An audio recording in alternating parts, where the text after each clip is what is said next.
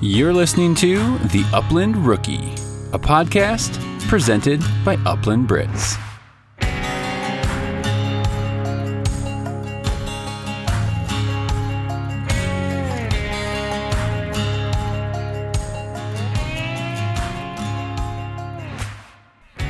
Welcome to episode 8 of the Upland Rookie Podcast.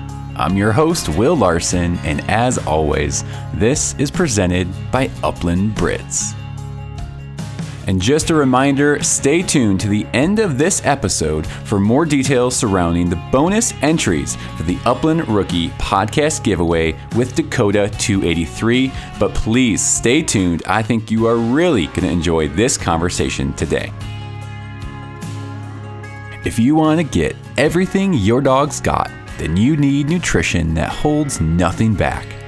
To help unleash your dog's maximum potential, check out the new Eukanuba Premium Performance lineup at eukanubasportingdog.com. Hey, what's going on, rookies? How are you doing today? Thank you for joining me on today's episode. Well, we are going to switch things up a bit. Yes, a little switcheroony uh, never hurt anyone. So, we're actually not going to do a listener question today, but more so, I'm going to pose the idea or the thought of uh, getting us kind of thinking what are we doing each week? I could go each day, but let's just start with a week because this release is on a weekly basis. So, getting us in the idea in the headspace of what's one thing or two things that you did to get your dog or dogs ready for hunting season. I think it's a really crucial time. Uh, September 1st is only 90 some days away. Um, I looked at a couple days ago and that kind of surprised me. It's actually a lot sooner than I thought, so it's about three months away. Um, it's going to creep up on us. Uh, we're going to have summer vacations coming up. Uh, things are going to get busy. You're going to be going to the lake, fishing, hiking, camping with your kids, um, whatever it might be uh, hunting season is going to be here before we know it. And August, the end of August is going to roll around. Kids are going to start school. At least here in Colorado, they start early August. But it's going to hit us, and we're all going to have that oh crap moment is you know, I had all these ideas or plans for my dog that I wanted to work with them on, or maybe steady them up, or maybe work on uh, trained retrieve, or whatever it might be. Um, we have all these ideas that are going to slip by us, I think, really, really quickly. And I wanted to take a minute and, and kind of remind you of that. September 1st, 90 so days away as of as of now. Um, so so get out there, put it on the schedule, put it in your calendar, your family calendar. Talk with your spouse on, hey, this this day and this day, I'm gonna you know work with the dogs here for a couple minutes, or take them out, on, get them on some birds. Um, it can be even daily stuff. Um, in the morning before you go to work, work on. I know uh, Cade Springsteen, um, he is committed. I think he's I think he's followed through on it. I'll have to check in with him. Uh, he was on episode three, I believe.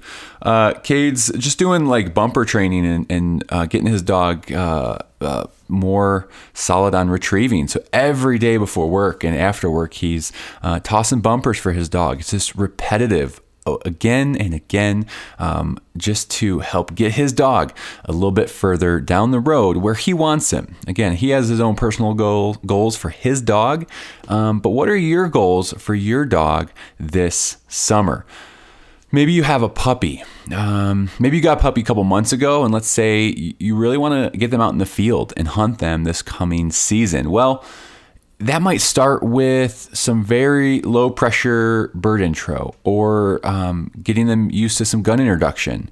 Um, whatever that might be, that, that those are going to be some important steps for you um, if you want to take your pup out in the field this uh, November, December, whatever uh, time or, or uh, time of year you're going to hunt.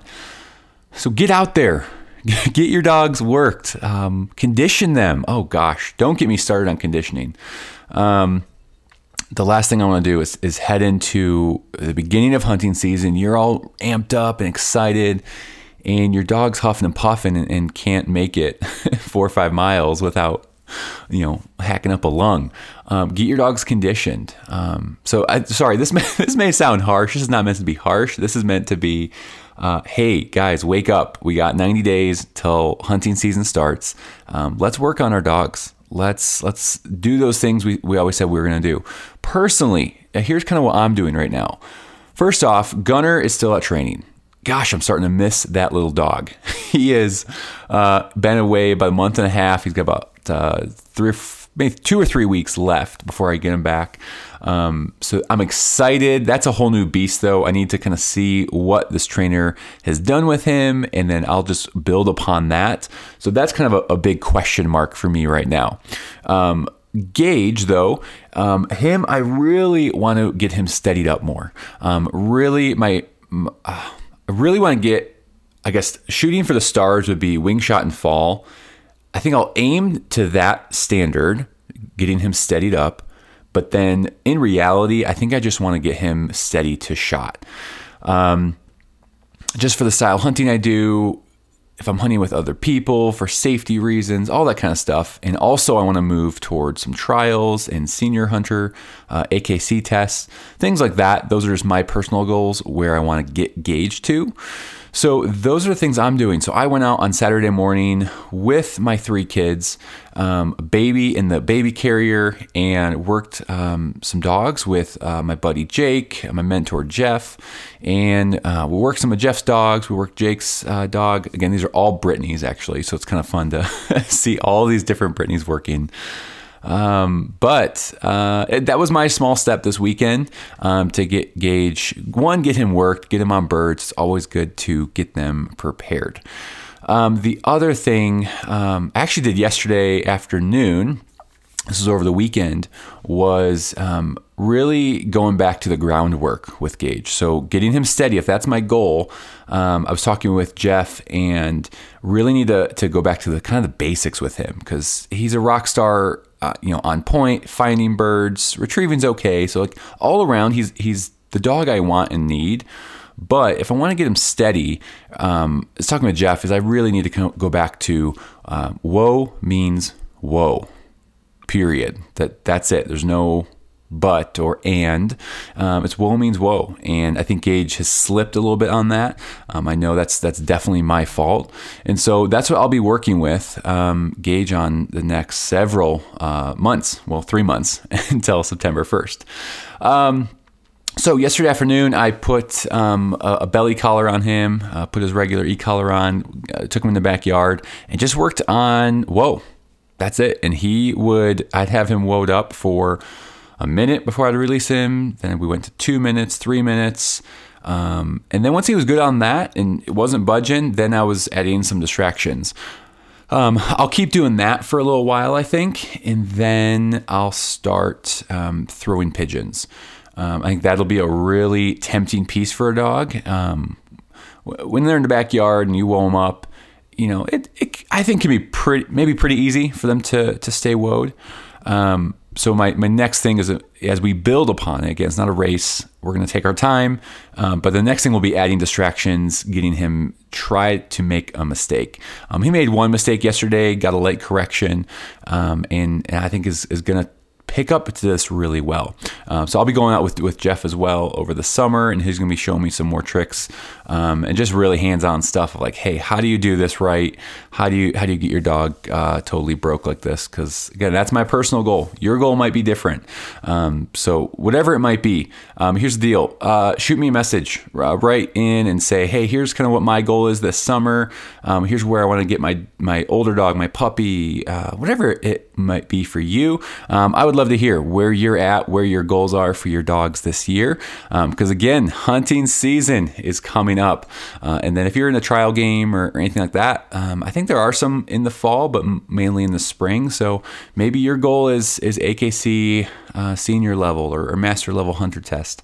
Um, you know, it might not be the hunting goal as your uh, end goal. So th- really think about that. Like, where do you want to take your dog in the future?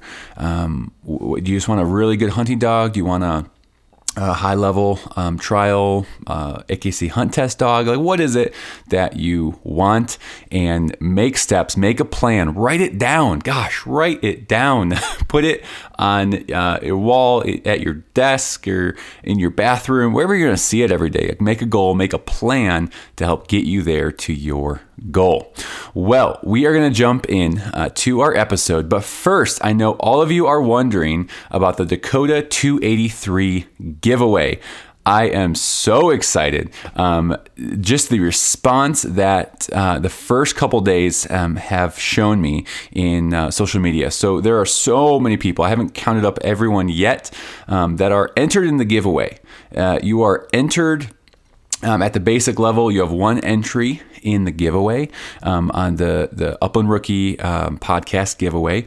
Thanks to Dakota 283, could not do this without them. So, at the end of this episode, I'm going to share um, some more details on how you can get bonus entries into this giveaway, up to 12 bonus entries. So, your hat essentially could go in that um, or sorry, your hat, your name can go in the drawing up to 13 times. So one time for your standard entry, uh, which is on Instagram. Uh, go to the Upland Rookie podcast uh, page and then uh, find the post. You'll see what the post is. It's for the giveaway. Um, that's how you enter, get one entry. But then your name could go in the hat 12 more times um, through these bonus entries. So I have three different ways you can enter. Uh, some fun ideas. Hopefully you take part in. Hopefully you um, find enjoyable. I think they're going to be really fun. But um, without further ado, this episode is with Will Jenkins of Try Upland. Um, one of my personal favorite conversations I've had uh, to date. Um, really, really excited that I got to uh, sit down with Will, uh, pick his brain, and really talk and unpack what is Try Upland. Uh, so check it out. So yeah, absolutely. Yeah, working I'll, out pretty I, good. I got to take some time to build out my closet office here. So yeah, yeah, it works great for sound dampening and all that. So yeah, I mean, it's got some, it's got some pros, but yeah, yeah. Well, Will, uh, thanks so much for jumping on here. Uh, put us put us on the map real quick. Where are you talking to us from? I am in Hudson, Wisconsin. So Ooh, it's Wisconsin. Yeah, so kind of the westernmost piece of Wisconsin. It's essentially part of the Twin Cities metro. Gotcha. Um, so I'm. I'm right I outside. Up, of, I grew up in Chicago, so oh Midwest, yeah, Midwestish. So we we spent some yeah. time up in uh, Lake Geneva and mm-hmm. uh, some of those areas growing up. Nice, so yeah, really cool, yeah. really cool, really cool part of the country. Yep, it's a nice little river town. We're right on the St. Croix River, that is the state line between Minnesota and Wisconsin. So oh, that's nice. kind of nice. So we're right by the water, which is which is fun. That's so. awesome, man.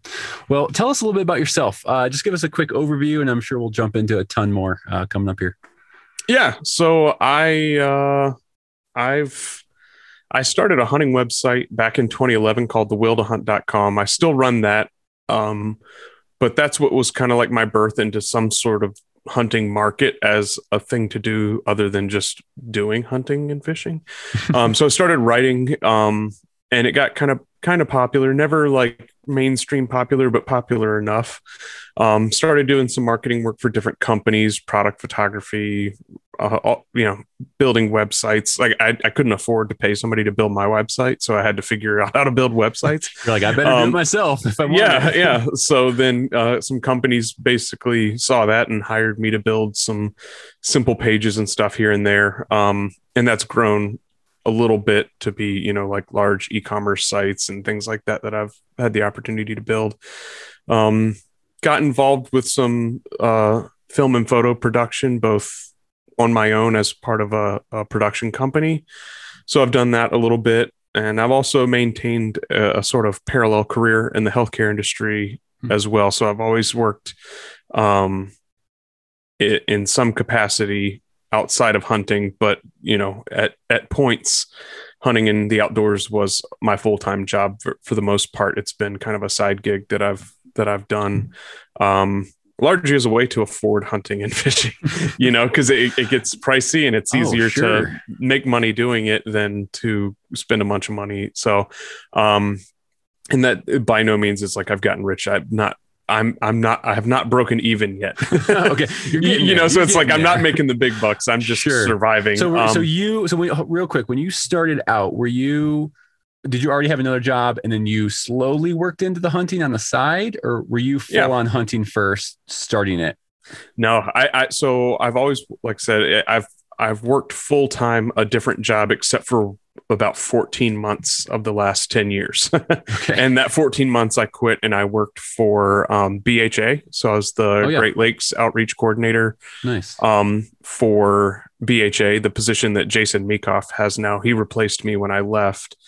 Um, and then I, I also worked for Donnie Vincent's production company for that time. I, I'd subcontracted to Segmenta for probably five or six years before that. Okay. Um, and then went, you know, so I basically had two, three quarter time jobs for that for that span um, and then eventually had to go back and get a real job again so I, I went back into the healthcare industry but Okay. aside from that time i've always held you know a pretty significant side gig in hunting Yeah, or fishing awesome. in some respect so So just just because I'm curious, so just give me an overview. What was the the BHA coordinator position like? What what did you do?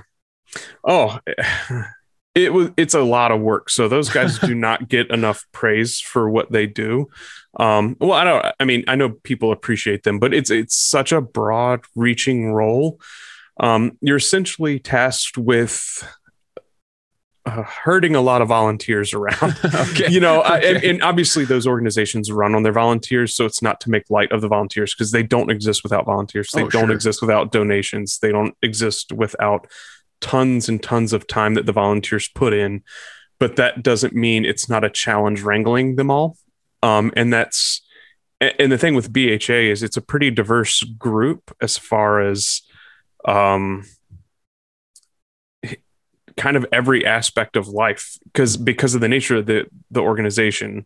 Um so you end you end up working with some interesting characters and um and it's hard when they you, you, one of the challenges and i think this is true of any conservation organization when you have a bunch of volunteers that are volunteering their time to do stuff and you're on the payroll to do stuff there's a high expectation of what you're going to be doing since you're actually making money doing it um and when you're spread across multiple states that's a big challenge because there's a lot of stuff going on. I mean bha is kind of known for their pint nights and stuff like that. And you know organizing those is a lot. At one point i was you know as we were getting things really going across just minnesota wisconsin and michigan and i mentioned jason's in that role now he's picked up i want to say two or three more states into that Yeah, and, and, that- and that's a real quick. I just want to pause it, and that's something that people might not know. First off, BHA Backcountry Hunters and Angler. oh Uh, sure just, yeah just in case someone doesn't know Yep. what we're talking about, they're like, "What are these guys chatting about?" but then the Yeah. other thing I was going to mention, you just you just touched on it, is you're covering multiple regions, right, or states. oh yeah you're not yeah, just huge you're not just focused on uh, one state or one county. You're it's a Right. pretty broad area. yeah and and and again the nature of so one is the events and just organizing people being places and taking donations and selling shirts and uh talking to breweries and restaurants to allow people to have you there. And you know maybe they need a tax id maybe they need you know maybe there's different Sure, a lot of implications there's there, there's so many little things like that. And then on top of that, the BHA model is a little more complex than some conservation organizations because they're heavily active in legislation.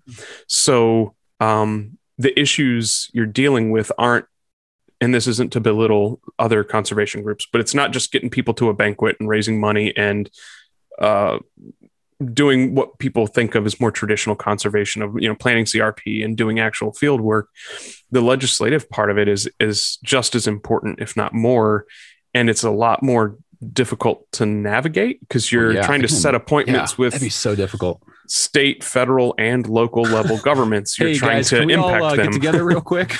right and it, it's not easy. It and you're trying to motivate your volunteers to take the time to sit and call their elected officials. And as the beauty of bha is most of the volunteers don't need a whole lot of pushing but there's always a million threats it seems. And it's writing op-eds it's getting billboards placed it's doing radio and podcast interviews Sure. it's holding conference calls with portions or all of your chapters. So it's a pretty um it's a pretty big job. And, and while i had it i also organized a brew fest here in hudson to raise funds. So that was a big undertaking to get you know 10 Oh, sure. breweries to show up and serve beer get all the city licenses and all that stuff. So it's a wow. those jobs they cover a ton. And I'm I'm just still I'm I know I'm leaving out like some of the basic bookkeeping oh, stuff oh, sure, and sure. just answering the that's, onslaught that's a, of emails and phone calls. I, have just yeah. I've seen I've seen like BHA posting things. Hey, we need a coordinator role here and there. I, I was always curious, like, what do you, what's yeah. that role do? And so sorry thanks for going down that rabbit hole yeah it's basically other duties as assigned and is yeah. the job description exactly exactly well yeah. i'm i'm very familiar a lot of that role you were describing so i work for uh, for a church and i manage many volunteer sure. teams and so yeah. I, I, could resonate with a lot of what you're what you're saying i'm, I'm the yeah. staff member and i'm leading all these volunteer teams so i i feel you brother yeah yep. So other than that, yeah, I, have done kind of my own freelance stuff um, off and on throughout the the rest of the ten years that I wasn't doing those two jobs, um, and you know, got to work with some cool people and some cool brands, and and that's what I hope to develop more of my career into is shift more to that with more of my time in the not too distant Absolutely. future. So, well, yeah. well, since we're on kind of uh, your professional side and, and, some of the things that you've worked on, let's just jump into. Um, I want to touch on two things, and I want you to tell me how are they connected, if at all. So sure. try try Upland. Um, mm-hmm. Really want to talk about that, but also Uncommon Wild. Um, yeah. First, can you separate the two? Just what what are they um, as as a whole? Yeah, yeah. So Uncommon Wild is a company that uh, me and my partner Matt Harding own together. Um, we essentially both did a lot of freelance work in the in the space, so we kind of came together to make one company out of our two portfolios of sorts and, and give us the opportunity to tackle bigger and different projects. Um, so really, what it is is an agency focused on marketing and business development in the outdoor space.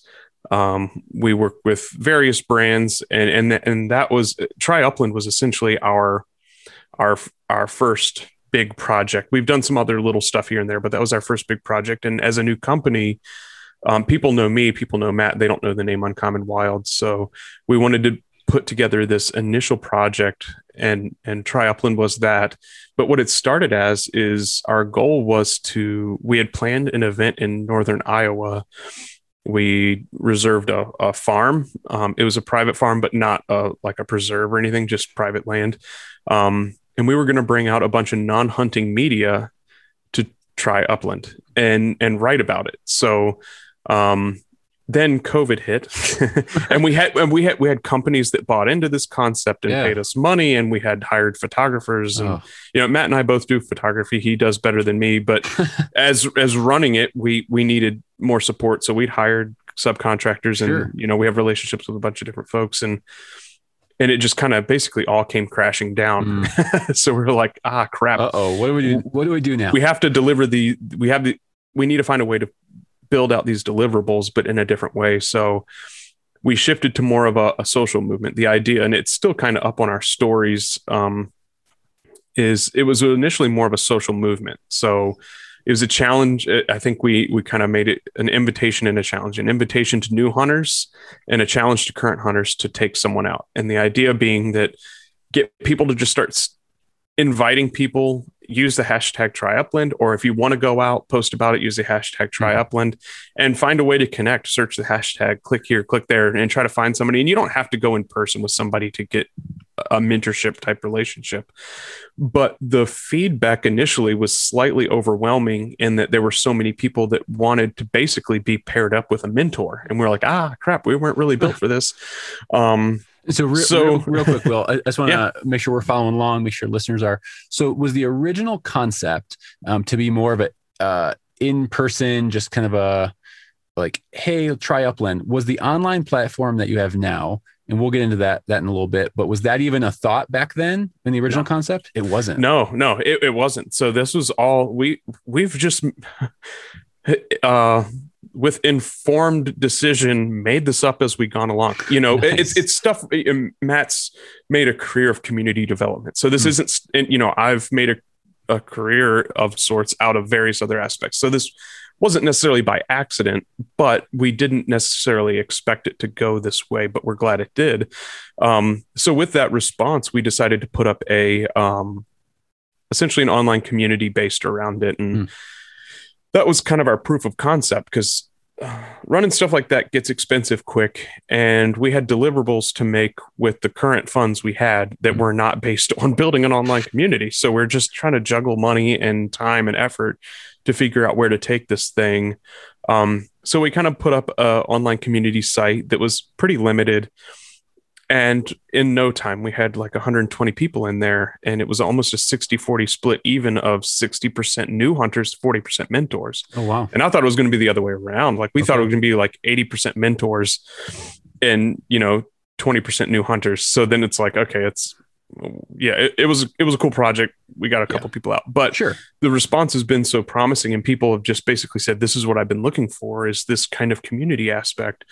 Um, so we shifted to a new platform that we launched about a month ago, and we're getting close to 200 users. And I realize how low of a number that is, um, but we've had close to 400 people fill yeah. out interest. I mean, that's that's not insignificant. I mean, 200 people showing showing interest, you know, writing in their stories, whether it's on the yeah. mentor side or mentees. That's that's significant for sure. Well, and when you think about a lot of state agencies, they'll do these learn to hunt programs, and it's they have a whole staff and budget, and they're recruiting 10 to 20 so if we're, essentially no budget at this point but pulling in 200 people that are interested and just call that ultra low budget. Yeah exactly.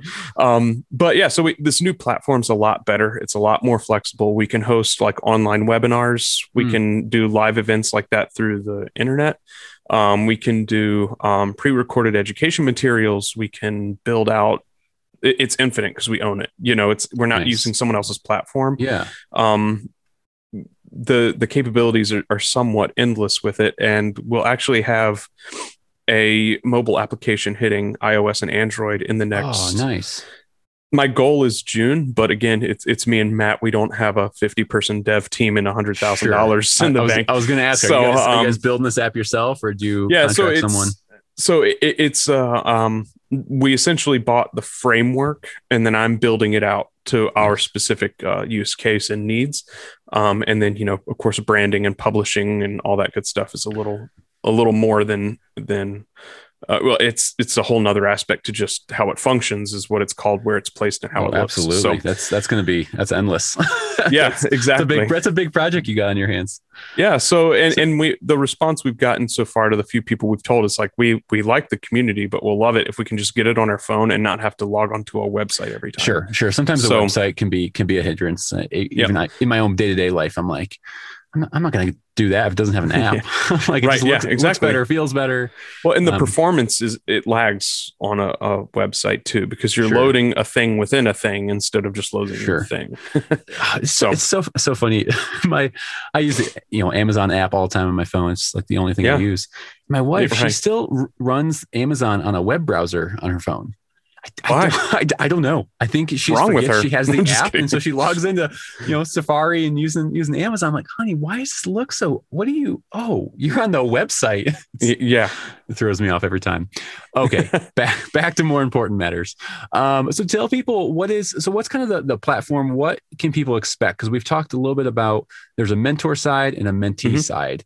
Um, yep. I, I, poked around a little bit when you guys first launched it. Um, I keep meaning to post.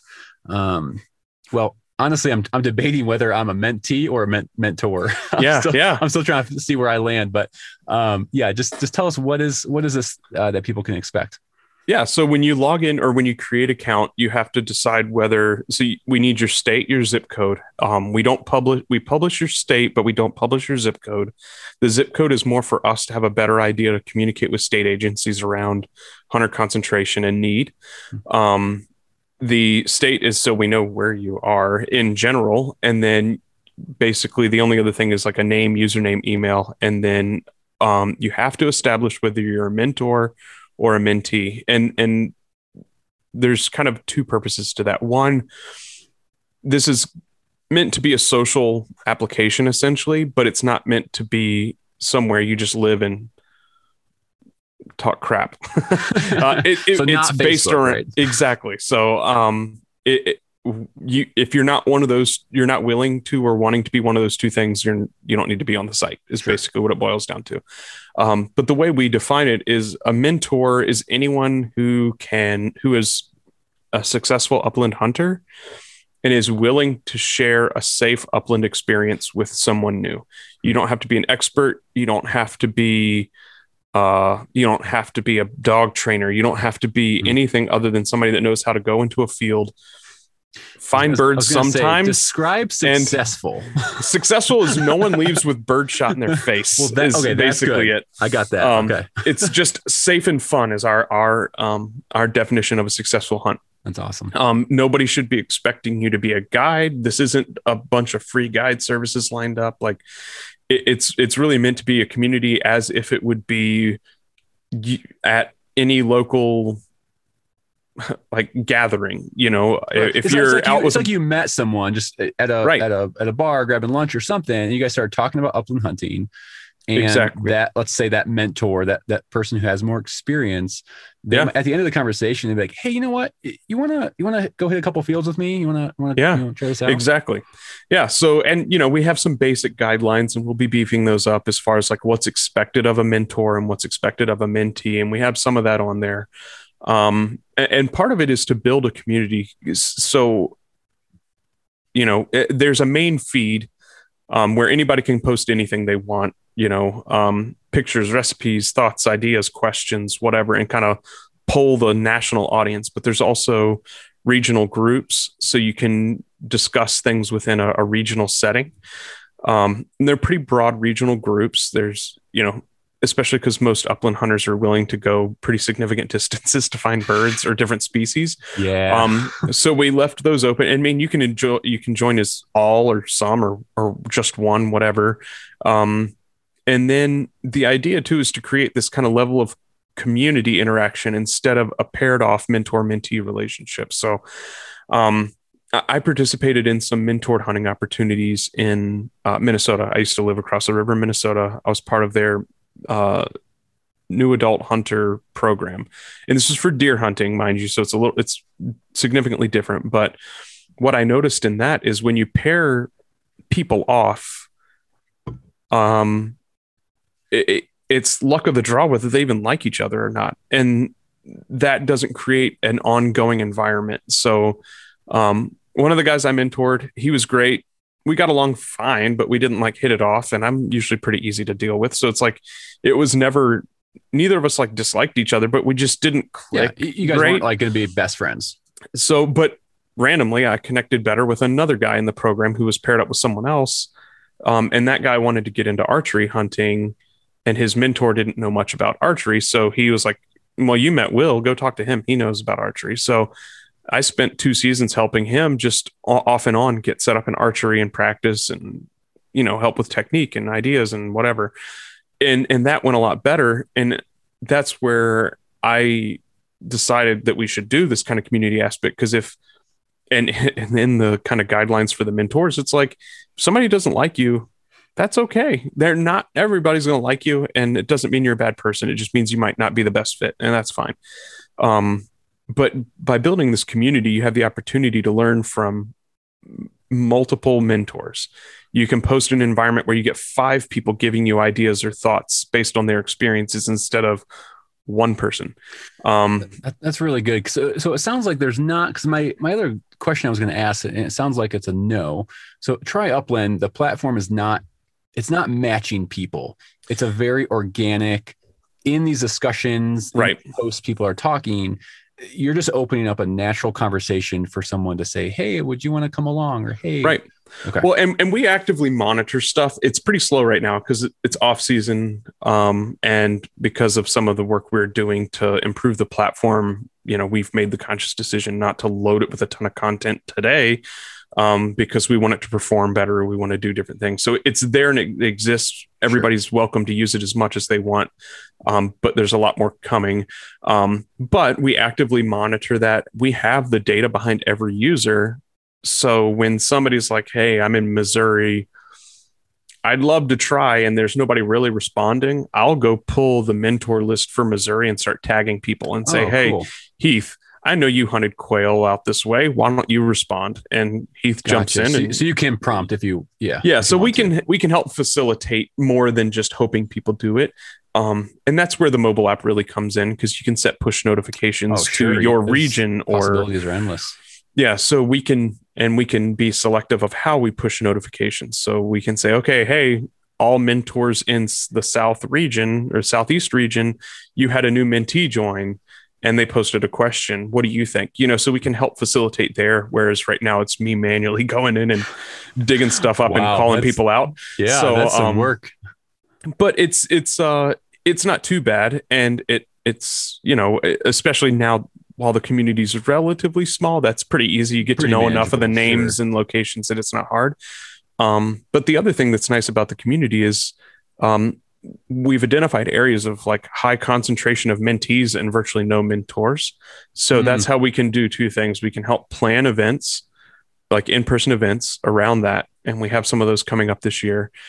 And we can also use that information to go to state agencies and say, here's the proof that you, you have, need you to hold something. These, you have all these people that are interested, right. who are new, who want to try it, but we don't really have any mentors right. in that area. Yeah. So wh- where's your, so two things, where's your highest concentration of mentees? And then vice versa, where's your highest concentration of mentors? So highest, yeah. So kind of the, um, disparate proportion of those um, in in California in the general Southwest area. Um, like uh, Southern California, at one point we had like 22 mentees and zero mentors oh, wow. um, signed up, and that part of that's because we're still new. We haven't select, so that also gives us the opportunity to say, okay, we can use social media to advertise to people that have demonstrated an interest in upland hunting in these areas to recruit more mentors. And the, or we can also go to a state agency and say okay we're in this area. We know these people are there. Use our platform to reach them. Um, as far as concentration of mentors i'd say it's the upper midwest. So the minnesota wisconsin dakotas area because just the sheer number of upland hunters sure, and upland uh, bird populations and public land access are through the roof in the Dakotas, Minnesota, even down through Iowa and Nebraska and some of the states. Yeah, I'm meeting a lot of people like Nebraska, not Nebraska, uh, Iowa. Iowa seems mm-hmm. like it's it's in general. Again, on my limited view of social media, it's making this comeback. Like there's these yeah great some great uh, kennels and breeders out of Iowa. There's some some guys who are are really hitting Iowa pretty hard.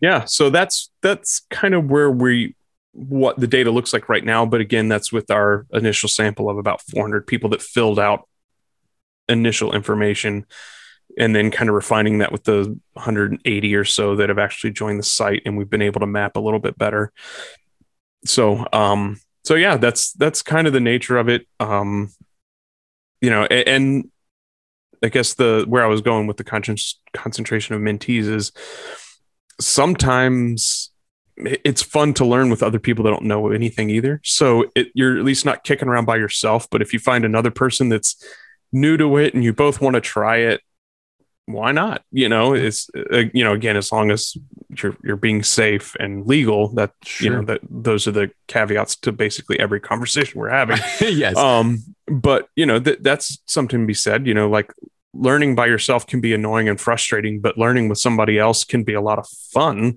Yeah. Um, especially if you get a, a, few people together that don't have a dog but are interested, and you can kind of cover a field a little better and kick the brush a little bit more, and it's a little more fun than if you're out there by yourself hoping. yeah, you know. So no, I, I, mean, personally, I, I, can attest to that. I mean, uh, so my buddy Matt and another buddy Jake of mine, um, we all got dogs from the same litter, mm-hmm. um, all uh, nice. uh, Brittany's four almost four years ago and uh, nice. we're all we all had some level of, of upland hunting experience um, and so we all got to kind of figure it out together we got to figure yeah. out dogs together upland hunting together wild birds you name it um, and it, it did it made it a, a lot more fun and enjoyable to know there's there's pros and cons. It's, there's pros to being with someone who's a veteran, like who just yeah, knows absolutely. it. You can soak up all the information. But then there's also something being with buddies who are figuring it out and at the same level as you are. So I, I, I think that's awesome. Well, and those lessons stick when you learn it the hard way instead of just somebody telling you this. Like, you know, somebody can tell me the same thing eight times. I'm not going to listen until I screw it up myself sometimes. So it's like, you know, sometimes uh, learning from an expert isn't as near as valuable as figuring it out with a friend because, uh, you know, the results were probably somewhat drastic you know and and it was more personal when you failed at it and experienced Sure. it than when that guy told you he failed at it so it's gonna stick more. It's gonna stick. Yeah. Um, Will, so did you did you have a mentor when you got into hunting? Eh, Like, what kind of prompted this this movement that you and Matt put together? Like, what was what was it that you saw that was missing? Was it your experience with a mentor, lack of mentor?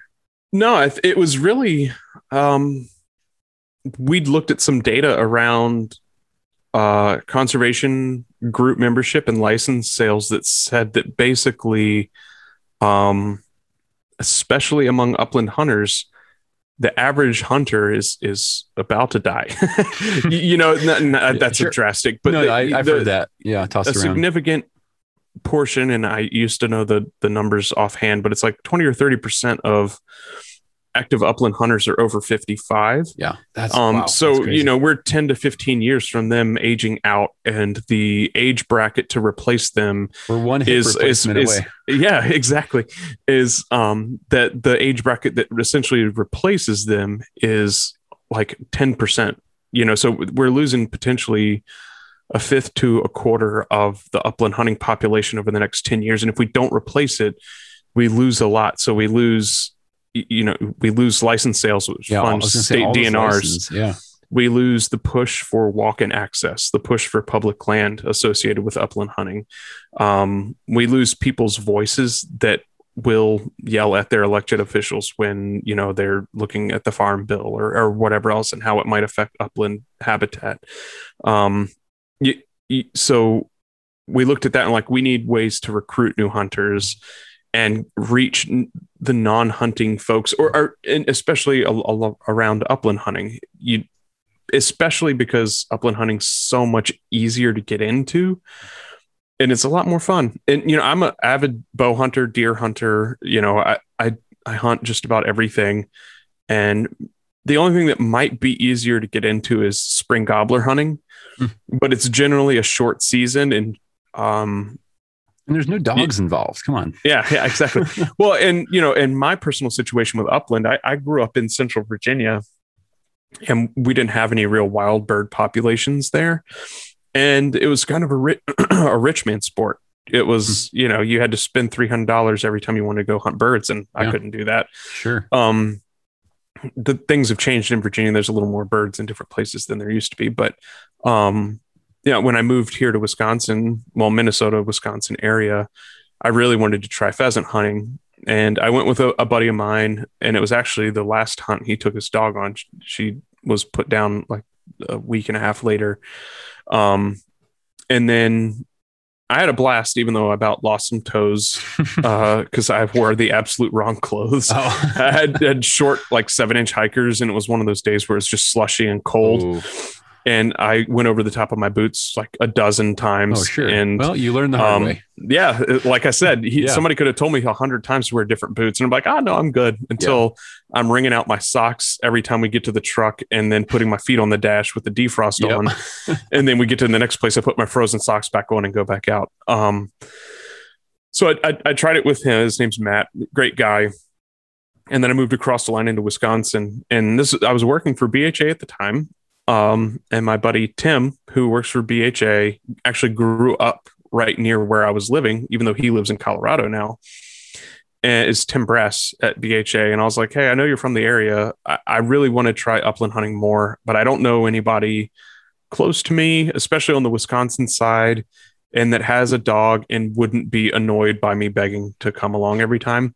So he introduced me by email to a, a good friend of mine now, uh, Brian Nagorka, who lives just north of me, and we've been upland hunting a ton ever since. So, um, and a year ago, I got my my my bird dog. So, um, this past season was the first season he got to hunt. Oh, nice. So I got to hunt a lot more. Um, but all other seasons, I've just been tagging along with Brian or anybody else that had a dog and would let me chase them You- through you the gotta- field. You gotta So make make friends quick. yeah, yeah, Um, that, that's a great point. I mean, I, I like that you said, um, you know, growing up in Virginia. I mean, again, it was it was kind of viewed as a rich man sport. Um, Yeah. kind of similar to where I grew up in Illinois. Um, Not much public land, at least that I know Right. of still. Um, and it was yeah, it was all preserve hunting. Um, thankfully, my dad he joined his hunt club, his preserve thing, and so I got into it as maybe twenty ish. We started you know going on some hunts together. Um, but that was my my very limited view of upland hunting. It was you had to be a part of a club. There was no other way. Right. And the same deal. I moved out to Colorado and started hearing about, you know, got my first, you know, bird dog, get all excited. And I'm like, okay, well, I have my dog. Where am I going to go? I started Right. learning about walking access and, and public lands and all this stuff. And Mhm. it got me excited. Um, really Yeah. excited that just that it was encouraging to know, hey, I don't have to pay a thousand dollars a year to join this club. Right. Go go out to Eastern Colorado and, and have a great time. And so I think that's that's a Well, and and and like I said, it, we we chose Upland too because of that lack of barrier to entry of sorts. Because what I've to at its basic, all you really need to get out upland hunting is is I as I've said this on several interviews, so people are probably sick of hearing it, is like a pair of sturdy pants and a cheap shotgun. You, you don't need the latest over and under that's Yeah. seven grand. You don't need um Filson double tin cloth chaps. You, you, you- I mean, that's all great, but you don't you don't need to outfit yourself with what you could buy a car with to go. absolutely Um, will your success go up with a dog? Sure. But everybody I know, including me, that has a bird dog, will find any reason to go bird hunting with anyone they know can be safe with a firearm. Like this year with Odin, my, my dog's name's Odin. Um, I, I put an invite out on some Facebook groups that said basically, if you're within three hours of Hudson, Wisconsin and want to go hunt birds, tell me and I'll be there and and with covid that was a lot of three hours there three hours back in the same day Sure. but i there were i don't think i turned anyone down that that's asked so cool. You, you know and it's and i'm not special. That's like you know my buddy brian i'd call him and be like i know you're not planning to go bird hunting but do you want to go when i didn't have a dog? And he was like absolutely. Because let's do it. sometimes you're just looking for somebody to go with. Yeah. um so you, you know that's that's kind of where i don't like not having a dog is a barrier but if just going two or three times a season with your buddy that has a dog is what you're up for that's fine. You don't have to get a dog and spend three days a week in the field but if you go twice you're invested. You're you're likely having fun. If you keep doing it every year it means you're buying a, a stamp or a license Yeah. associated with that and you're partaking in something that you wouldn't have otherwise. And maybe you join pheasants forever or quail forever or maybe you do something like that. Um so and and maybe that's how you introduce your kid to hunting is through upland hunting. You know so there's so many little things. Like we don't we're not trying to evangelize everyone to be a diehard upland hunter we just want Yeah. people to try it get involved and even if you don't stick with it we want people to understand that it's a great way to get outdoors contribute to conservation and hopefully bring home some delicious food Yeah. you, know Amen- so amen and, and we just yeah exactly and we just we just don't want this to die off because Yeah. um you know especially like i said we have these pockets in places and um we want those places that have high numbers to stay high and we want those places that have low numbers to get higher numbers so we're hoping this platform can take a more global or a more national Yeah. look at the hunter population and availability and stuff like that so we can help foster that growth where needed Yeah, man. I, I just gotta say, I, I mean, applauds to to you and Matt, uh, just for for seeing the again the potential risk, the, the potential Yeah. danger out there. With again, just being honest, if upland hunting is aging out, just with the demographic and the numbers and um, the age of people in this sport, and and seeing that and saying, hey, let's do something now. Let's let's just take a Right. stand. Let's create this platform. We don't know what we're doing exactly, but let's figure it out right yeah and and navigate it and, and give it a shot. Because yeah, there's there's organizations, there's Pheasants Forever, Quail Forever. They're doing things, which Yeah, is awesome. absolutely. they're doing great things. But I, I think just uh, yeah, just way to go uh, for for seeing that need and, and trying something out to to help. Yeah.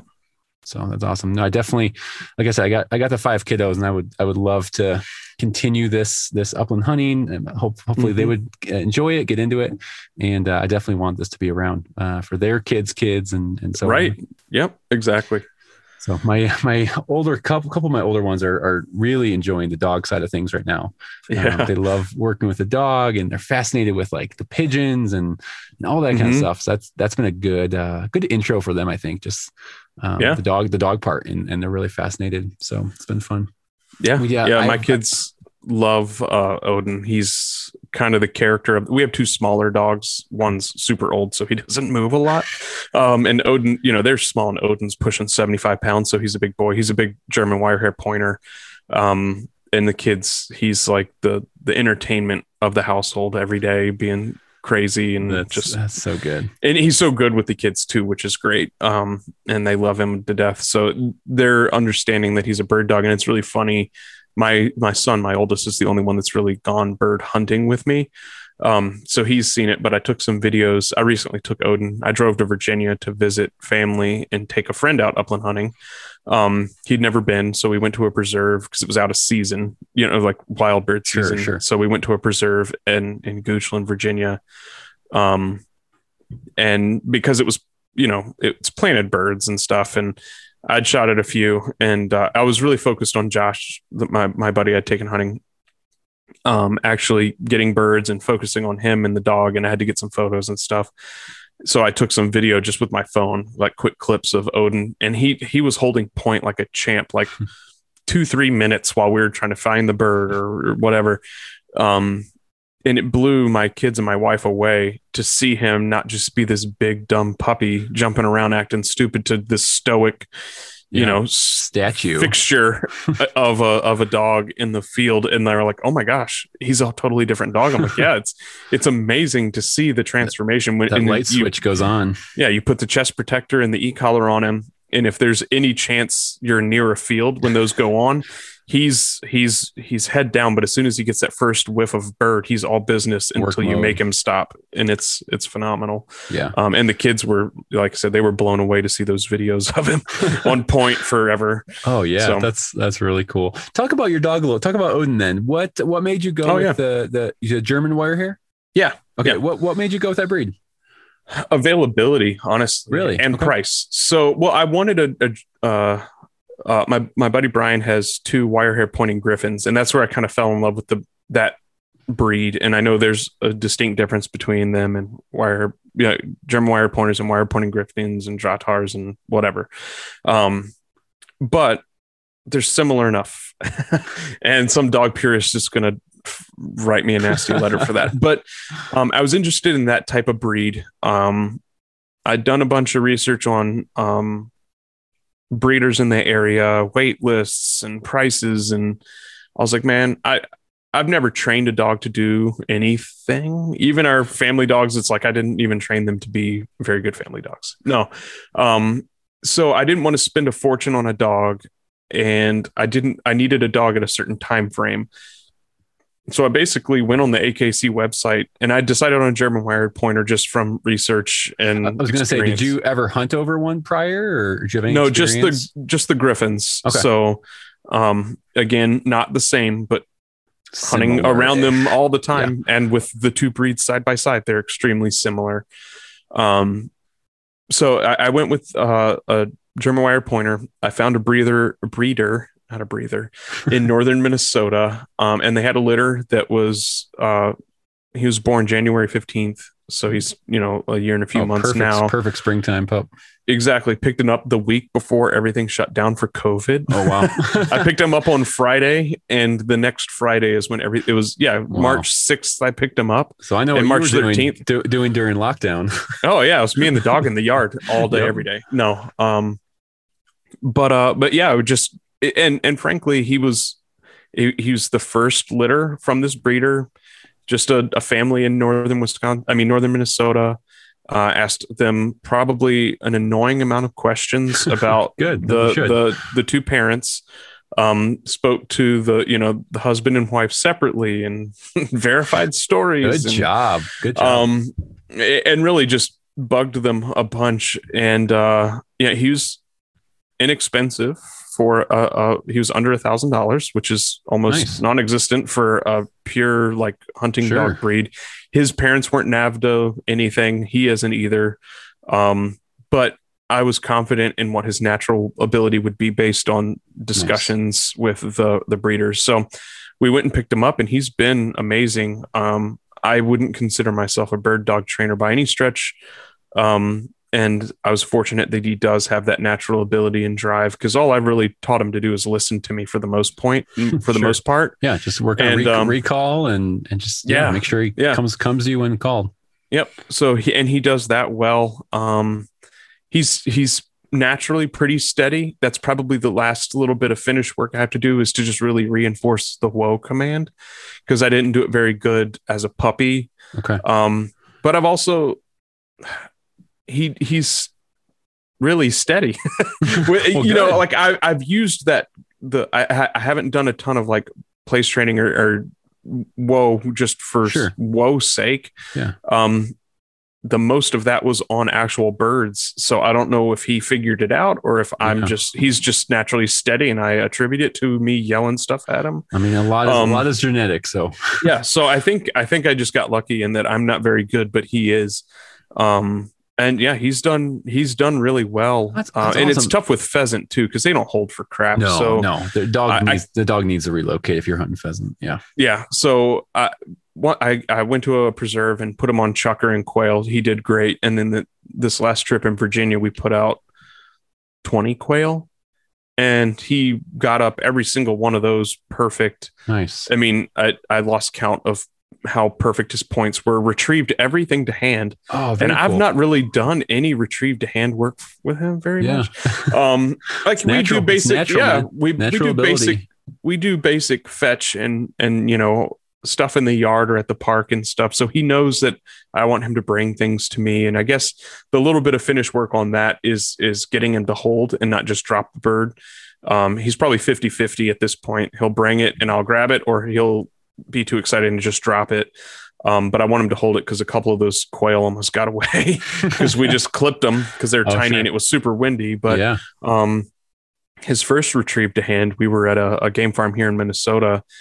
I shot a rooster and uh, it didn't go down. It kind of it was gliding and there was a decent wind and there's snow over this lake. So um, I just watch it glide across the lake and then there goes Odin right after it. I'm like, oh my gosh, come on, man. There he goes. Um, and I have the Garmin Pro 550 Plus or 550 Pro And at some point, I'd knocked one of the switches, so it was on the wrong collar. oh, And I'm beeping him. I'm like, "Oh, you're embarrassing me, man! You're not coming back." And you know, you're at a preserve. The dog, you don't want him running into somebody else's field and screwing Sure. up their hunt either. And, and I'm like cussing under my breath. I'm mad, and I'm like, and the We've guys I was hunting with are both new hunters, so they don't. They're like, it's fine, you know, he's fine. And I'm like, no, he shouldn't be doing this. right. And sure enough, here he comes back, rooster in his mouth. And the GPS said he was almost 200 yards Heck out at the yeah. farthest point, And that was his first retrieve to hand. Dang. And then he got a lot of praise for that. And he's just done it every time yeah, since. Dude, that's so, cool. um, you know, he so just did cool. it because he knew he wanted that bird. And then I think it was a blessing that his remote wasn't working because it didn't bother yeah, him Yeah, it could have knocked him And off then- that. Yeah.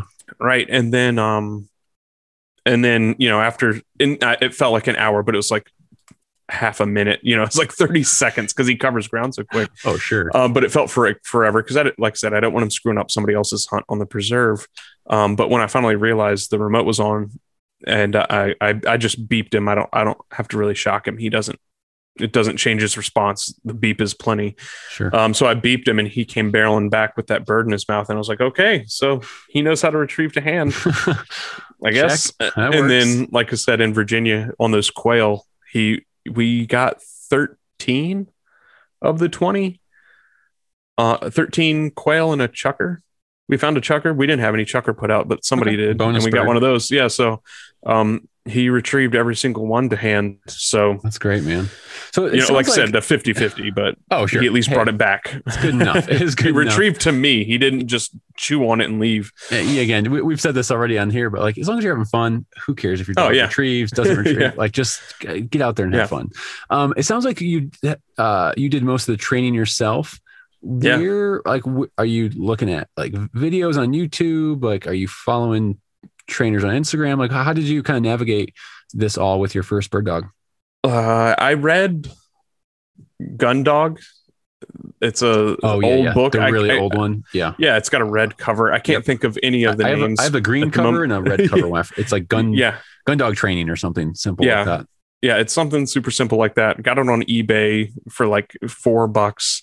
I read it when I put the deposit. I read it again right before I got them, and I just kind of and then I just did random article reading and research and stuff, and and you'll develop the I by looking through all that. I developed like a core understanding that I thought might work, and then as I worked with him.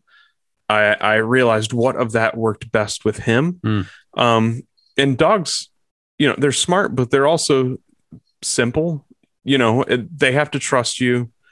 They have to know that when you tell them to do something, it's what they should be doing and not just a suggestion. And it's they're they're at least working breeds or my dog. I don't know. It's not like Yeah, I can speak no, from they- training a dozen, but it's it's a it's a reward system. And Yeah, it's, it's um, a positive reinforcement. They, yeah, if, yeah. if you say kennel and he gets a, a treat when he goes in the kennel and he's nine weeks old, he's Yeah. you do that enough times, enough repetitions, he's well, and like. So wait, if I go in the kennel, I get a treat. But also, if he says kennel and I go in, I still get a treat. This is awesome. Right. Yeah. Yeah. So uh, just basic stuff like that, and just the um, it, for me, which I've not always had, this is just patience. You know, realizing that even now he's you know 15 months old, he's still puppy-ish, and I don't need to beat on him and yell at him to get him to do something. I can just ask him to, and if he doesn't, wait until he does, and then praise him, and it, Hmm. and it works so much better. Um, and you know, we did just real simple low pressure situation stuff um, and most of it was treated like fun and games as a puppy until probably six or eight months old and that's when he started going in the field and that's when i started getting more serious um, with him and uh, yeah i did everything from the basic obedience and stuff um, even uh, gun breaking him i read a few things and i was like it sounds easy enough i don't I, I didn't force fetch him, which I don't necessarily plan on doing because I don't. I'm not trying to fix anything. He does what I want him to, so I don't want to mess him up. Um, but gun breaking, uh, you know, if if anybody's unsure of it, absolutely pay somebody to do it or get a, a trainer to do it. However, but um, I got lucky in that. Uh, yeah, my buddy has the two griffons, and he lives on some land, so um, I went out last spring, so about this time. So he's a few months old, and I needed to pattern a, a turkey. So I brought him with me to pattern a turkey gun, and I just had my buddy Brian stand like 60 yards behind me, and I'd shoot, and he his two dogs would freak out because they're like, "Oh, bird down," you know, because they're bird dogs. So he'd see Sure. them get excited, and he'd praise Odin. And I did that. I don't know. I probably shoot shot I don't know six or eight shells, and he was real little then and then Brian's wife Caitlin wanted to try out my Stevens 555 over and under because she was interested in getting one or one like it. And this was uh, right before fall. Well, I guess it was probably July, August. So yeah, close enough to fall. So Odin was bigger, and he hadn't really been exposed to a shot sound. I'd expose him to loud noises, but Sure. not shots at close range. So I just gave her my gun and some shells, and I got like 30 yards behind her and I just kind of sat next to him and held him so he'd be steady. And I had a wad of treats in my pocket. Every time she shot, I would praise him and give him treats like crazy, like tons of treats, like probably not a healthy amount. Um, and he'd He's see, this is awesome. um, right. And he'd see Rudy and Juno, their two griffons, get excited at the gunshot and run into the prairie looking for birds, even though there weren't any. sure. Um, so we did that, and then um, once we got on an, on some birds, and he's he put the shot together with not just being excited, but a Shot bird being around. bird. Um, he he was good to go. So it, that's kind of a a cheap version of gun breaking. It's kind of the same stuff, Hey, but hey, it- it's just it creating a positive experience for the dog. And I know, like I said, I got lucky in that some dogs are just scared to death of gunshots from the start. And if he had been that way when I was patterning my turkey gun, I probably gone a different route. But he Yeah, was then you completely fine. and yeah, figure something Yeah. else out.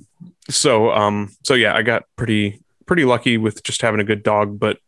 Um, and follow, and I didn't just do stupid stuff with him. I, I at least researched things. right, first. right. For To the most part. yeah. Research a little bit. Hey, how should you? And that's a big thing with dog training that I've found personally is like eh, there's so much information out there, so many different uh, topics or different methods to do things. You kind of have to like read it all with a grain of salt and, and kind of put it all together, kind of think, all right, so here's these 20 different ideas on, let's say, how to gun break a dog. And then you kind Mhm. of test out and, and do your method or, or pick the method that you think is going to work Right. work best Yep. because there's so much out there and there's good content. There's there's good Oh, yeah. out there, articles, trainers, all that stuff. Yeah, and that's not to min- to diminish the value of a trainer.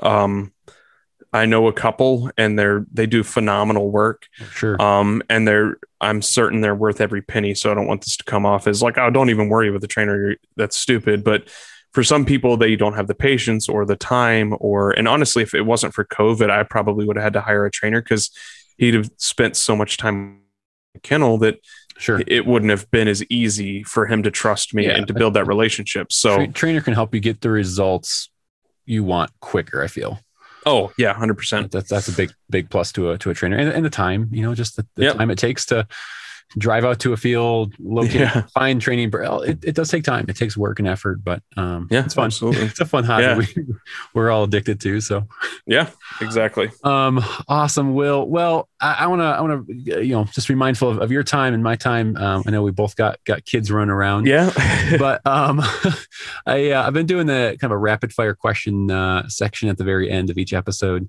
and so I'm just Right gonna rattle off a couple questions and just give me your quick uh, response. If you need to elaborate on, on a couple, feel free. But sure. um, we're gonna we're gonna go for it. You ready? Sounds good. Hit All me. right, brother. What uh, what gun are you carrying out into the field and why?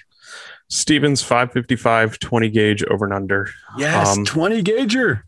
Yeah. Well, it's it's so light and easy and it I, it packs what I need it to without much more and it was kind of a you know, it was a thought as my my starting out upland gun with the idea that it would be easy to hand off to my son or who or, or of anybody else that wanted Yeah, to come with good me. thought. um but it's a phenomenal gun it's uh it's a lot of fun to shoot it's super light easy to swing it was they're pretty cheap as far as upland guns go Yeah, especially they- they over under Pretty reasonable, yeah. i think msrp is like 729 or 749 but Yeah. you can find them 600 and less an all day every day. that's- awesome. and uh it patterns nice when i shoot at birds fall so Yeah, i'll, And- I'll, and I'm stick with it and quick side note: anyone out there who's like, "I've heard 20 gauge can't take down a rooster," no, it can. It, it can take Yeah. down wild Well, and I'm shooting- It can take down anything. And I I shoot I shoot a lot of uh, steel because I'm on a lot of WPAs where you Oh, have to sure. shoot steel. So 20 gauge steel will still knock them down. Yeah. Um. I just know that's a that's a very very heated topic. Everyone's like, "What gun should I get?" And you get all these people. Oh, you have to go 12 gauge. Yeah. No, you don't have Hey, to. whatever gun you enjoy. Yep. Um, favorite dog breed besides the one you own, Um. or second favorite dog breed, I guess. Yeah. I'm trying to think. I haven't had the opportunity to hunt over many, but my buddy's GSP is a pretty cool dog. His name's Ryan. The dog's name's Daly, and she's just. She's not doesn't have the goo- goofy personality that some of the German breeds do, or the ones that I've been around, but Sure. um, the fuzzy German breeds anyway. But she's just a phenomenal hunter, man. She's just all business and finds birds, and she's even though she's all business, she's super like affectionate. Like she won't she won't make it weird, but she just wants to be near you. That's awesome. Um, favorite piece of gear you added to your collection uh, this past season? It can be for dog, personal, hunting, whatever. Um, honestly, this year, what did I add that was good? I'm gonna say one of my favorite pieces has become uh, uh, Duck Camp makes a barn burner merino layer, Oh, I've heard of this. and it's it's just it's just nice. I um it, it, it, it's you know it's kind of the natural point of merino is that it's pretty versatile. It doesn't Yeah. stink. It dries decently. It stays warm when it's wet. Um, but the barn burner, especially because I hunt a lot of really cold stuff, um, but I'm walking a lot, and you need something that keeps you warm. You can, if you sweat, you're not going to get cold in. Um, so when temperatures swing or winds swing, it, it's it's been a lifesaver this season. So I, I'd probably say that, yeah, the duck camp. That's awesome, man. I, I actually just picked up uh, maybe about a month ago my first piece of duck camp. It's the the midweight, um, Mhm. like like uh, upland button up shirt. Um, oh that- yeah. that thing is so sweet. So I haven't you got to use it in a season yet, but uh, it comes in large, tall, which I need. Yeah. uh, fits me like a glove. Has a little bit of stretch in it. Um, it is a Yeah. sweet, sweet Well, shirt. That's probably my second favorite from the season is that it, it's such a great shirt for a lightweight. It, I know it's Oh, midweight, yeah. but for it's, it's physically lightweight Yeah. um, because of the material, but that stretch and it's got the right amount of orange. So you're adding some orange to yourself. Yeah. Yeah. No, I agree. They, they make some, and I think it's almost, I think people see their marketing and I love their marketing, but I think it, their marketing is really relaxed and inviting. Yeah, And I think that makes people think that the gear was designed with a relaxed mindset, but their technical gear is is top notch. like it's It's- not yeah. slouchy. It's, it's legit. my it's by far my favorite. Uh, I, I- yeah, I'd probably say my favorite piece of clo- uh, upland clothing I've I've tried out. So well done, Duck Yeah. Camp. yeah, Um, exactly. uh, beverage of choice after a hunt. oh, I'm a big bourbon guy. Um, so usually, well, I, it, it's usually when I'm wherever I'm going to be for the night after an upland hunt. Not many on the, of these on the tailgate, but it's Yep. usually some sort of bourbon, and I have a lot of it. Like I have like probably, I have, I think I have like 36 different bottles of bourbon Oh, now. nice. Um, and probably my favorite among that lately is Stagg Junior. So I'd say that's my that'll be my especially like a windy cold day. You come in, it's at it's like 130 proof, so it's it, it lights you up a little bit, warms Yeah. you right back up. So yeah, Yeah. for sure. I've only had like I think two or three different different kinds or brands of bourbon. Um, got the Costco one. I forget the name of Yeah. that one. That one's it's good, good value. yeah, And uh, Pendleton, it's like a Canadian. Yeah, Canadian company. whiskey, Yeah, yep. yeah, I've enjoyed that. So, uh, you're typically a beer guy, but uh, do enjoy a good old fashioned. yeah. Oh yeah, Um, absolutely. last one. Do you have any out of state trips planned this coming season, or, or any cool hunts uh, you're trying to put on the calendar? Yeah, so I have some some goals in general for hunting, but as far as upland, one I'm really excited about is Try Upland is hosting a hunt in Iowa, and we're going to be able to take 20 people out for their first upland hunt. So nice. um, more to come on that. We're hope I hope to have that announced around Ju- end of June. Um, but that's probably the one I'm looking forward to most, just because it's going to be a friggin' good time. You know, Yeah, get that that many people awesome. together, and it'll be open to the public too. So we'll have some vendor booths and some events that are not just the hunting part, but where people can kind of come hang out and camp and cool. stuff like that. So that's probably what I'm looking forward to most is is that event. So That's awesome, Um, man. so yeah, In, in case anyone was wondering out there, so, so two things: tell tell everyone where they can learn more about Yeah. And then also, is there a cost associated with Try Upland? Do, do, they, do you need to pay a membership fee, anything like that? No, it's all free. Um, tryupland.org. Um, that'll get you some basic information. And um, if you just want to go straight to the application, it's just community.tryupland.org, but you can easily just go to tryupland.org and you can get everything you need to know there. There is no cost associated with it for mentors or mentees. Um, and it will always be that way. Um, because again, we're trying to reduce barrier to entry. If you want to do certain things within it, eventually we might have some fees involved for certain aspects, um, just because certain aspects cost more to produce or inherit some risk along the way because we're talking firearms and Sure, stuff like sure. that. So um, there might be some fee based things in the future, but right now and for the foreseeable future, it's all 100% free. Um, so yeah, tryupland.org. And then of course on social media, we're most active on Instagram and it's just at tryupland. Um, but we're also under that same name at tryupland on Twitter and Facebook as well. Okay, very cool. Well, Will, great work. Um, really, really excited what you guys have put together here. And again, I think it is a, a great entry uh, for a lot of people who are out there kind of wanting to scratch that itch and, and get into the uplands. Um, Yeah. I'm, I'm biased. You're biased, probably. I think it's the Yeah. best uh, activity there is out there. Uh, so many aspects that make it really fun. So uh, well Yeah. done. Uh, next time you talk to Matt, um, him and I are, are trying to set up a time to get him on the podcast. So, uh, oh yeah, he's got a lot, lot going on. So, just, yeah, uh, he's he's got a lot going on right now. So Yeah, yeah, yeah. I'll I'll I'll bug him. I was just talking to Oh, him yeah. yesterday. I'll bug him and tell him to hop on here too. oh yeah, He's a lot more experienced upland hunter and a lot more. Yeah, I like I I not to take say the Midwest isn't cool or fun, but it is. I absolutely love prairie. Like I've fallen in love with it. I didn't realize how interesting it was and how diverse it is and stuff. are really special. but hunting in the Eastern Sierras is a lot cooler, you know, or like, you know, he's in Reno. So all the mountains Oh, yeah. and, and chasing chukar and quail and all kinds of stuff Oh, yeah. just seems super The- like the uh, exotic and cool. Oh yeah. Yeah. He's Yeah. done some really cool stuff. So yeah, he, he'll be a lot more fun than me. No, man. No, I'm looking forward to it. He, he reached out to me right back and he's like, Yeah, I'd love to. Just give me give me a month or so, getting uh getting some just a busy season. So yeah. Yeah, for sure. well, that's awesome, man. Well, Will, thank you again for your time. Uh, I really, really enjoyed this conversation and, and getting to know and just dive into more of, of Try Upland. Yeah, absolutely. Thanks for having me. I appreciate it, man. You take care. Thanks. Bye. Well, that is a wrap of episode eight with Will Jenkins of Try Upland. Uh, Will, thank you for your time. I, I am very, very excited to see where Try Upland goes, where you guys take it. Um, as you know, this podcast, The Upland Rookie, um, we really want to inspire people to get out into the uplands. And so your mission and your vision with what you're working on really aligns with this podcast. And so just know you have a huge supporter uh, here in the Colorado area, um, cheering you guys on and excited to see where you take it.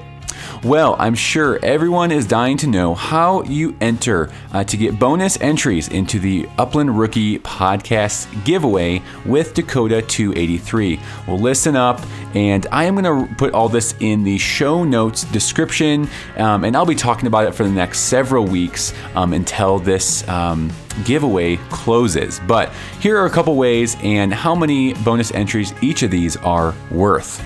So leave a personal personal written review on Apple Podcasts.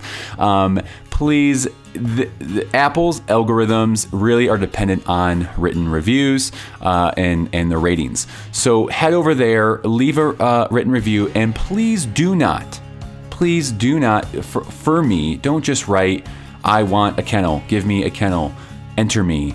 Uh, Things like that just please be personal. Write an actual review. If you don't think it's great, then don't leave me a great review. I don't I don't care what you write. Be authentic, be real. Um, maybe there's content you want to uh, mention. Maybe there's something you like about the podcast. Maybe there's something you don't love. Whatever it might be, just be authentic, be yourself. Leave me a written review on Apple Podcasts. That is going to get you two extra entries into this give- giveaway. Second way you can earn bonus entries. This is worth five extra entries.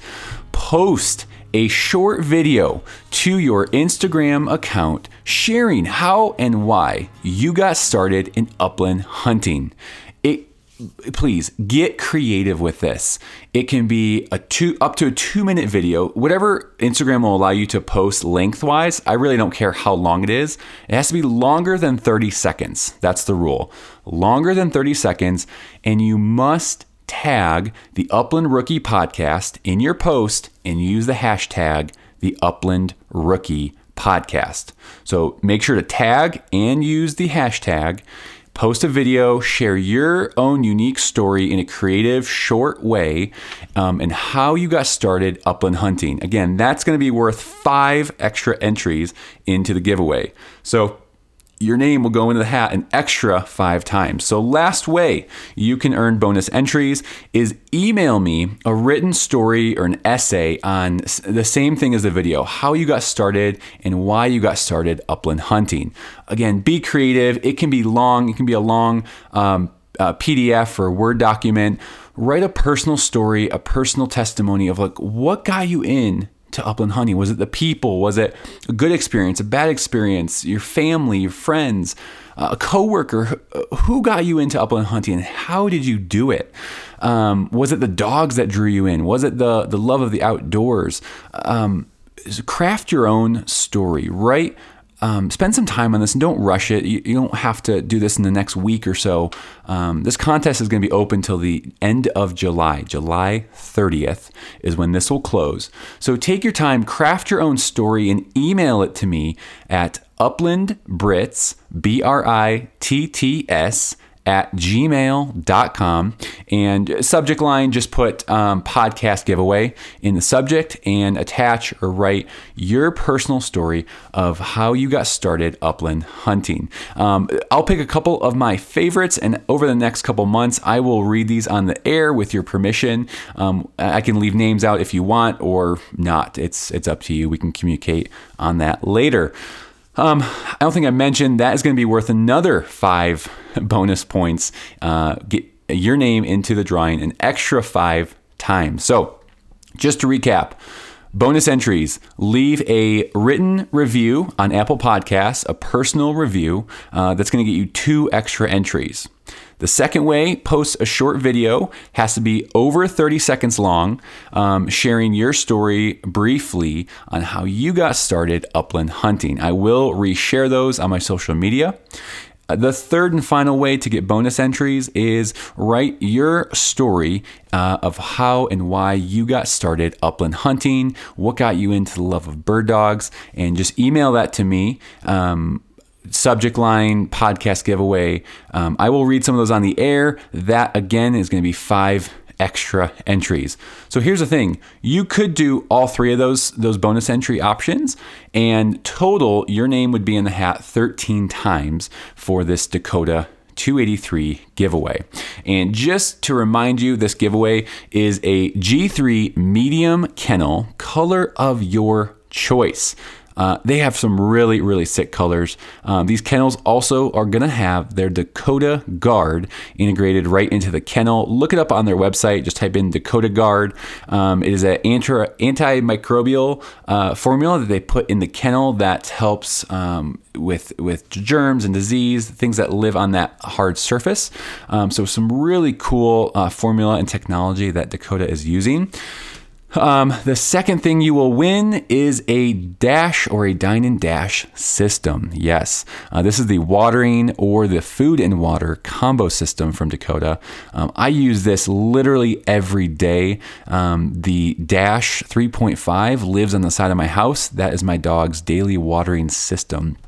I, I fill it up maybe once a week, um, refill it for my dogs. Um, it's just an incredible beefy water system for your dogs. I bring it on trips. It doesn't spill.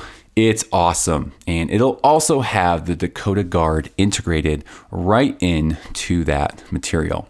Um, so that's the giveaway, guys. That is the ways to get bonus entries. I hope you take part in this. Don't be shy. Um, again, I really want to have some fun with this and hear and engage with my listeners a little bit more. Um, I could just do the standard Instagram giveaway part, um, which is fine. And those that that um, followed the rules on that post, um, you shared it, you liked it, you tagged some friends, you're entered. You are entered in the giveaway already. Um, your name is in the hat one time. That's awesome. If that's all you want to do, no problem, no harm, no foul. But um, I, I personally want to engage with my listeners more, and I thought these extra ways to win this giveaway could be really fun uh, for me to get to know you a little more, get to know your story, how you got upland hunting, and what keeps you and got you inspired out in the uplands. So, guys, thank you so much. Um, again, this contest will run up until July 30th, 2021. Um, so, you have some time to get these bonus entries in. Um, oh, with the Apple Podcast reviews, you must take a screenshot um, of your written review and just email it to me or message it to me on Instagram. Um, so email uplandbritts at gmail.com at the Upland Rookie Podcast for Instagram. So screenshot your review, then you will be entered and get those two extra bonus entries for option number one of leaving a personal written review on Apple Podcasts. Well, guys, that's all I got for today. Good luck to everyone out there entering the giveaway. This value is well over $500. I think it's 520 some dollars uh, in value that one lucky winner will walk away with. Again, thank you to Dakota 283. And until next week, remember, put some miles on your boots and follow your favorite bird dog out into the field. And like I said in the beginning, uh, do something this week. Make a plan with you and your dog to help get them ready for hunting season. Take care.